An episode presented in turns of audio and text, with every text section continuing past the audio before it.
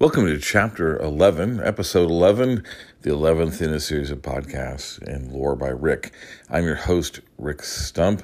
I'm a longtime player of tabletop role playing games, uh, wide variety of them spy games, fantasy games, super games, you name it. And my primary AD&D first edition campaign has been going on for almost 43 years. I use lore by Rick to talk about some of my own opinions and insights, and I do thank you for stopping by.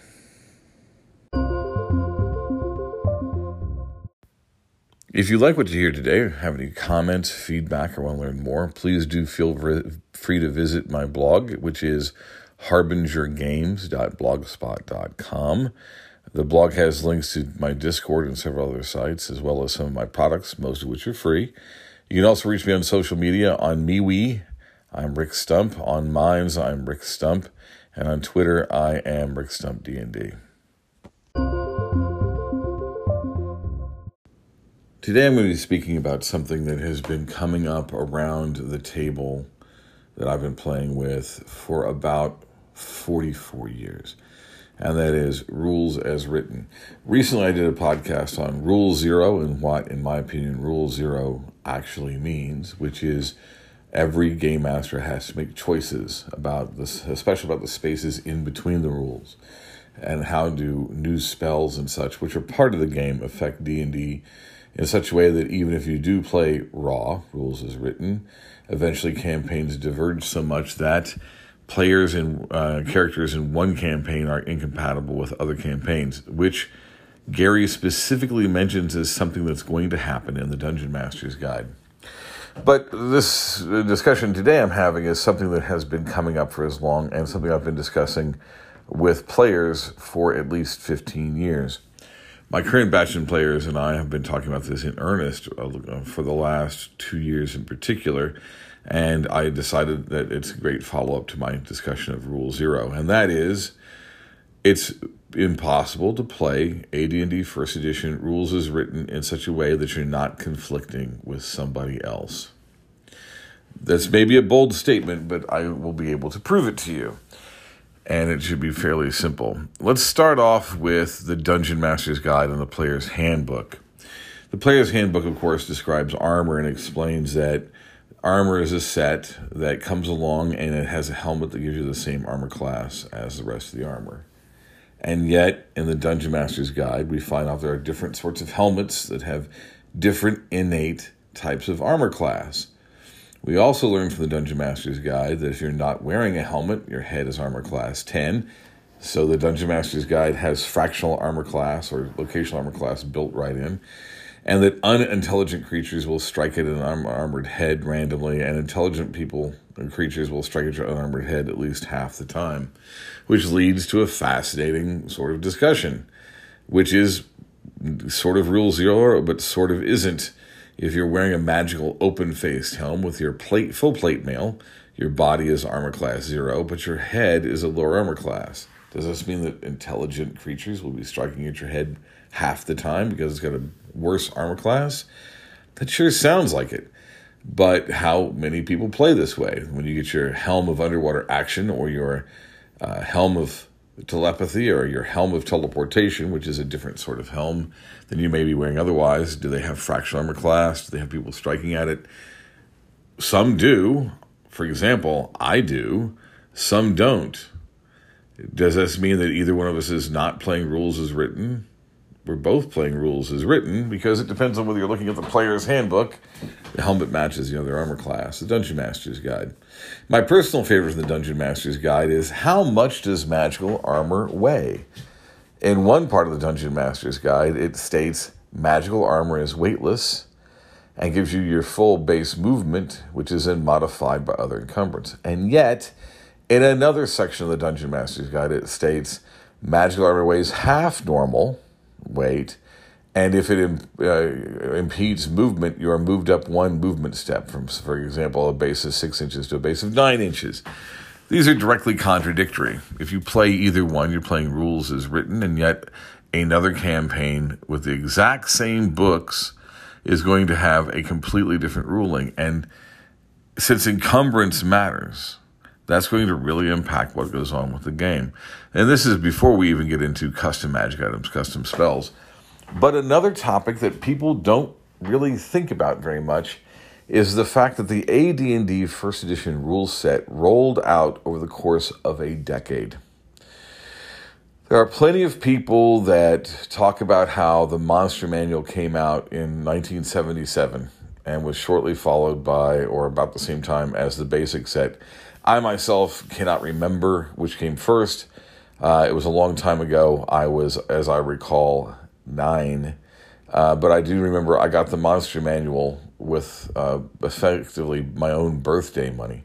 Uh, my parents bought me the basic set much later in the same year. So in my mind, it was Monster Manual and Basic. I have no idea uh, if the basic set came out first. Personally, I won't be bothered to look it up. So at this point, you had OD&D. I had some of the books. They were already expensive and hard to get.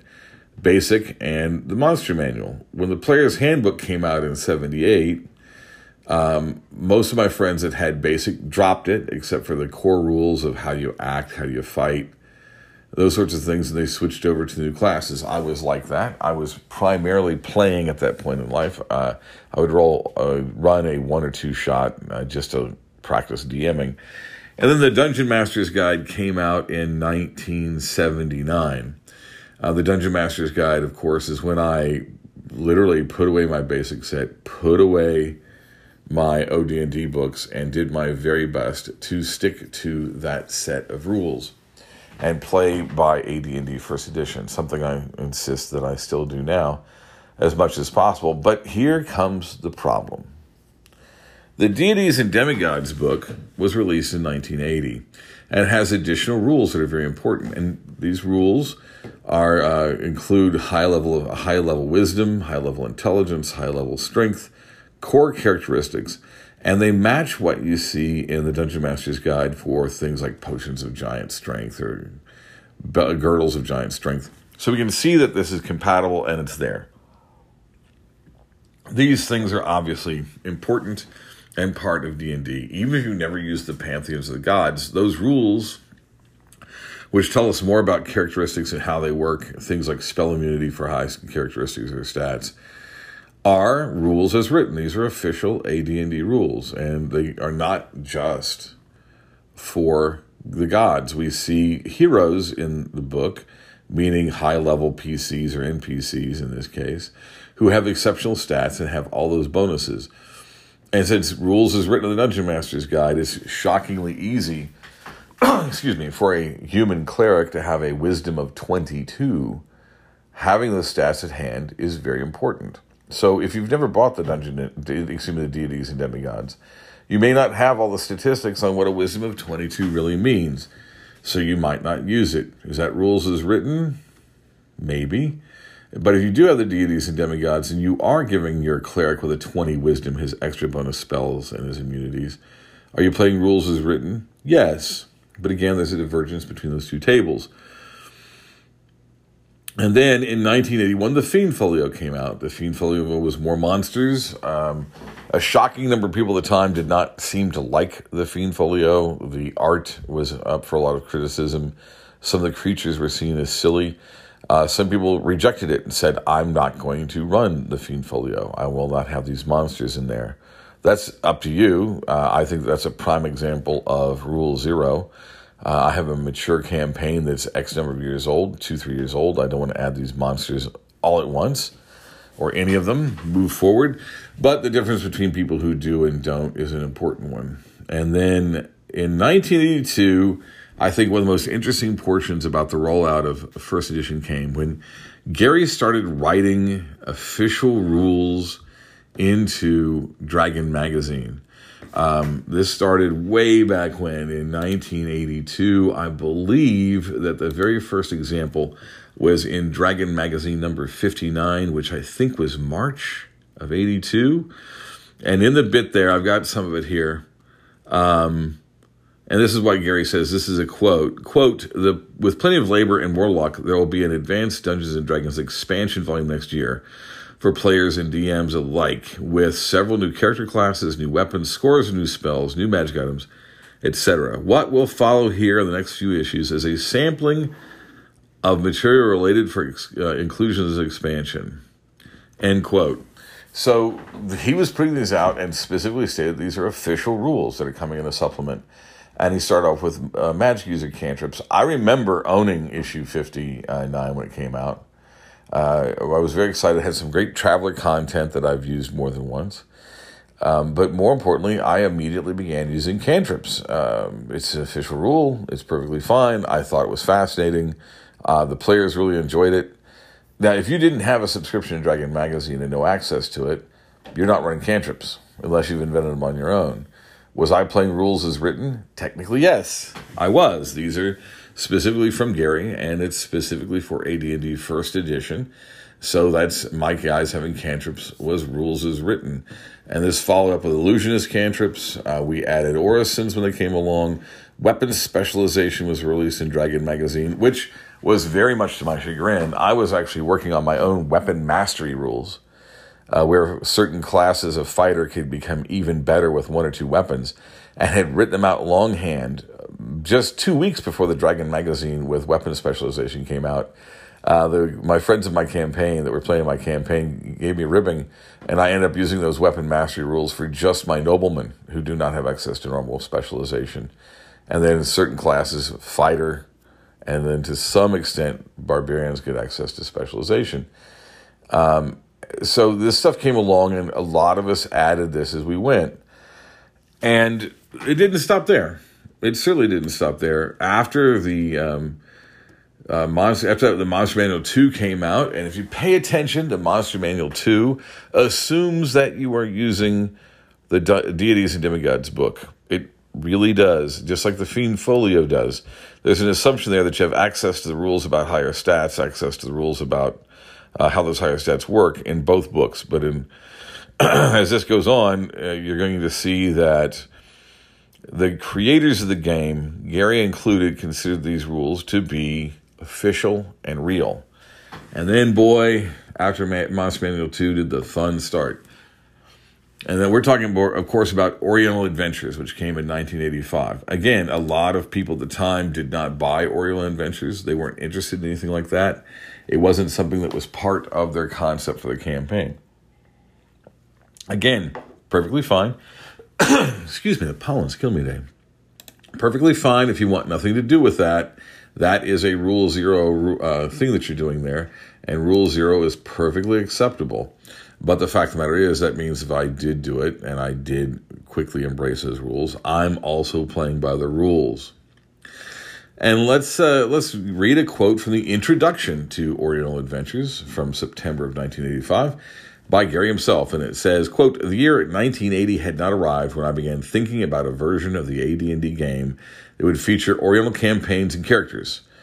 Good intentions aside, it has taken this long to achieve the desired goal with the talents of both David Zeb Cook and Francois Marcela-Froideval in order to arrive as early as 85. Because the game system has changed over the intervening years, the exact nature of the approach taken herein differs from that which was originally envisioned. I am convinced that the alteration is for the better, and as you partake of the information herein and put it into play, I am certain you will concur. Oriental Adventures is a completely new resource for the AD&D game system. As you develop your Oriental Adventures campaign, it is recommended you remove the monk character class in European-style campaigns. Why? Because what is found here in is superior and in the proper surroundings as well. End quote. So you can see here, Gary is explicitly pointing out the fact that the books that have been released in between and the rules that were released in between have added to the rules of D&D. So when by the, the Oriental Adventures book had to be continually edited as it was being made uh, by the, his staff with his feedback in order to get there. Now I've heard people say I don't use Oriental Adventures because Gary didn't really write it. Well, congratulations for using Rule Zero and having your own house rules.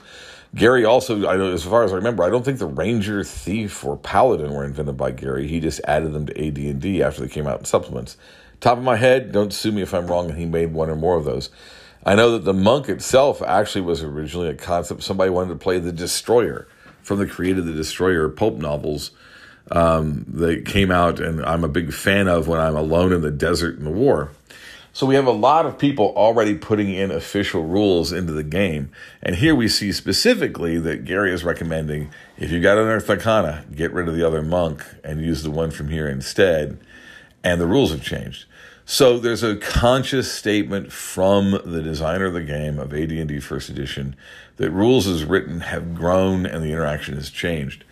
We also have the forward from the other big bomb that dropped in 1985, which is Unearthed Arcana. Now, if anything has caused more division than Unearthed Arcana when it first dropped, I can't think off the top of my head as something to do with first edition. Maybe later editions, but this sucker really was a bomb of um, edition where it's starting up. It came out in the spring. I remember getting it very early. I'd already read most of the important stuff in Dragon magazine, so um, it was a gift, uh, and I'm grateful for that gift to this day. Thanks, Mom. Um, and it was a ton of fun. But let's read the introduction from that, also written by Gary. Quote, all the participants of the campaign will find this material of greatest interest and benefit to them.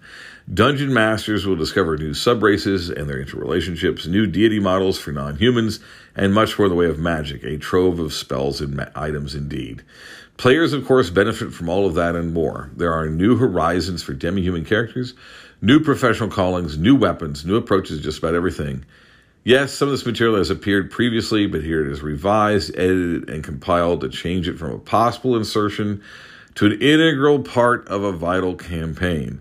There are new choices, new possibilities, new opportunities, and new ideas laid out here. Best of all, these rest upon the solid foundation of the AD&D game system, the most widely and accept, uh, most widely accepted and played role-playing game in the world. End quote.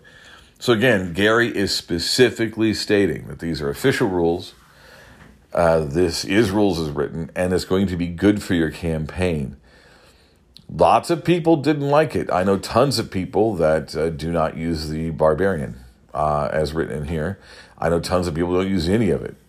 Um, and that's fine. But understand that at this point in May and then September of 1985, rules as written for AD&D First Edition. If you were to ask Gary, if you were TSR, and if you were to ask a lot of dungeon masters at the time, included deities and demigods, unearthed arcana, and Oriental Adventures, and people were using them, and it's raw. Some people did never bought them. Some people never used them. That is fine but were they playing raw by rejecting them in any other way than the, the fact that they were exercising Rule Zero? Mm, well, yes, maybe, maybe not. Let's go on and talk about the stuff that came out in 1986. Uh, we have uh, something came out in April and something came out in September. The April book was the Dungeoneer's Survival Guide. Uh, again, the Dungeoneer's Survival Guide was not a uh, was not a uh, necessarily universally adopted system, but it was popular and it uh, remains popular. Just the mining rules alone in the book are worth the price of admission. Um, it was a it was an amazing project to come out and make things more explicit, and I think that it also did something else very well. Uh, as I've mentioned in my blog before, there was this mistaken idea that cropped up in between 1978 and about 1982 that if a certain class could do something nobody else could. I heard things like, "Oh, my cleric's going to hide behind some bushes." Well, you can't hide. You're not a thief. Well, I can just lay down behind. No, no, you don't have hiding shadows. You can't hide. Or uh, 80 orcs have stolen 20 wagons and 50 mules and taken them across a muddy field. We follow them. How? Well, we're going to follow tracks. You don't have a range in the party. You can't track. Ridiculous stuff. Not that you know not realizing that climbing walls is nobody can climb that wall and then the thief climbs it and follow you know rangers tracking is oh they there's nobody could follow those tracks and a ranger tracks anyway so they made sure that that stuff was explicit anybody can scale a wall if they got a rope and pitons and ledges anyone can hide in the dark behind a bush if they are laid still and be quiet etc that was important but it added in a lot of other topics um, what happens when you get too cold you know, what happens when you run out of light sources? What happens when you run out of food? Um, and there you go. Uh, let's see here. But there's also a bit here um, from the introduction again. Uh, this one was not written by Gary. This was written by Doug Niles. And it says, quote, the Advanced Dungeons and Dragons system continues to be the most popular role-playing game in the world. As the RPG hobby evolves, so naturally AD&D game systems should continue to grow. The roots of the game lie deep within the earth, and the dungeons and realms where most of us got to start. Uh, that's the end part there. Um, again, these are, it makes it very clear that these are official rules. And if you're using them, you're playing by the book. Um, and then the book that came out later that same year was the Wilderness Survival Guide in the exact same um, mode as the Dungeoneer Survival Guide, with a lot more things about tents and campfires and etc. That came out in September. Um, again, I grabbed both these books. I thought they were wonderful. Um, I still use them to this day as an integral part of my campaign. Um, but you have to understand, by the time the errata came out for the survival guides, as I recall, that was um, in 1987. They had some errata issues come out. So that means that between the date that they released the Monster Manual to the date they released the errata for the Wilderness Survival Guide was a decade, 10 years. During that entire time, which is longer than some games survive before they get to a second or third edition. And longer than some, some games survive before the company that made them goes out of business and completely unsupported. A decade. The rules for Dungeons and Dragons continued to change and continued to grow and continued to have accretions. These were official rules from the official maker, and lots of people adopted them and continued to grow their campaigns. I'm not special. I'm not unique. Lots of people ditched basic and started playing AD&D by the book, the first three books when they came out. Lots of people did. But then when the Fiend Folio came along, you added stuff from the Fiend Folio. When the Monster Manual 2 came along, when the Dungeons, when the Deities and Demigods came along, when these books came along, you continued to add. I know tons of people that hated the Unearthed Arcana for various reasons, and yet added all of the magic user and illusionist spells, and the cleric spells, and the druid spells, etc., to their campaign. I know plenty of people that really liked Oriental Adventures, but kept the European style monk, the one for the Player's Handbook. And this is no different than other options that you have. For example, in the Player's Handbook, there's an appendix, a rather infamous one it carries a class called the Bard. It states that that class is optional. So even if you insist that only the first three books are rules as written, you can have a campaign with bards and one without. But the bard is specifically mentioned in the official encounter charts for the Dungeon Master's Guide. It is. If you go through and you have an encounter with um, characters, you have to check to see if one of them is a bard, just like you have to check to see if one of them is a monk. And these occur. I actually have a 23rd level bard in my campaign that was originally a random encounter. We roll on the charts, find a castle, who's running the castle. It's a 23rd level bard. So if you exclude the bard, that means that you've got to modify or ignore all the official encounter charts for characters inside the game. Are you really playing raw? Yes. Which way, with or without bards? Yes, it says it's an option. What I find fascinating is a large number of people over the last, I'd say, 10 years as part of the OSR have been trying to go back and say, this is rules as written. And I think there's a strong reason why a lot of people in the OSR prefer BX, basic and expert because basic and expert and BECMI sort of were frozen in time in a, in a, in a way that AD&D wasn't. While there were releases over time and the rules compendium changed some stuff, there wasn't that year by year crawl that you had almost with D&D where it seemed like every year or two there were more official rules coming out that would change things. And I think that it's easier to put a stake in the ground for basic and say, okay, here's where I stop. I stop with BX. BX is when rules as written was done.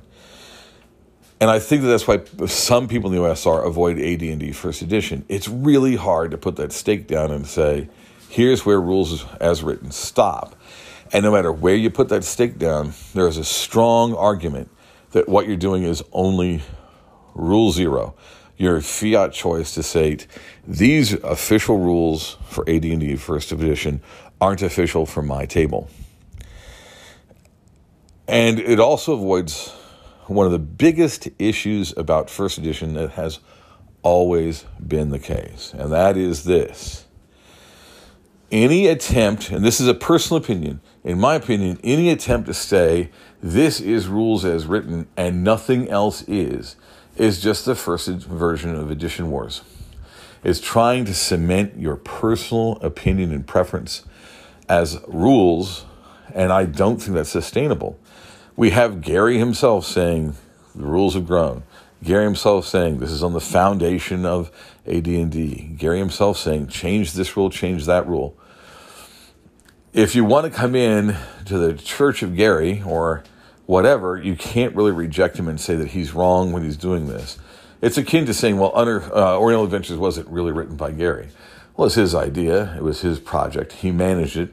And then when it was done, he said, these are official rules. Go play them. Um, personally, I'm not in a religion. D&D is a hobby that I enjoy. I have a great deal of fun with it. I've been playing it a great deal of time. Uh, one of the reasons I made this podcast, which is on its way to being one of the longest I've ever made without a guest, is simple.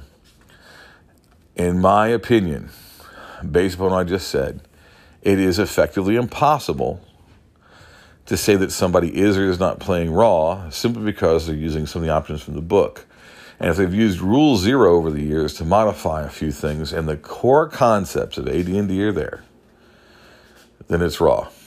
You get your morale checks, you get your random monster checks, you're using, you know, armor class and charts, etc. You put in some critical hits, all right, sure, put in critical hits. You've slightly changed the initiative system so it's easier or has a better flow for your table. You're using segmented combat at all times. Feel free You've added entirely new races of uh, NPC monsters. Didn't everybody? Um, your characters have a catalog of 20 or 30 spells built up over the years unique to your campaign. That's what you're supposed to do. But um, again, this isn't, as long as you're having fun, it's a great game. As long as is allow, you're having fun with a coherent set of rules where you can point to where they came from in the book you're playing AD&D. Um, feel I'm assume this is going to generate some controversy and get some comments. Please remember to I got some comments in the beginning and, the, and some links here. You can come in and make comments to me, and I would love to hear what people have to say about this.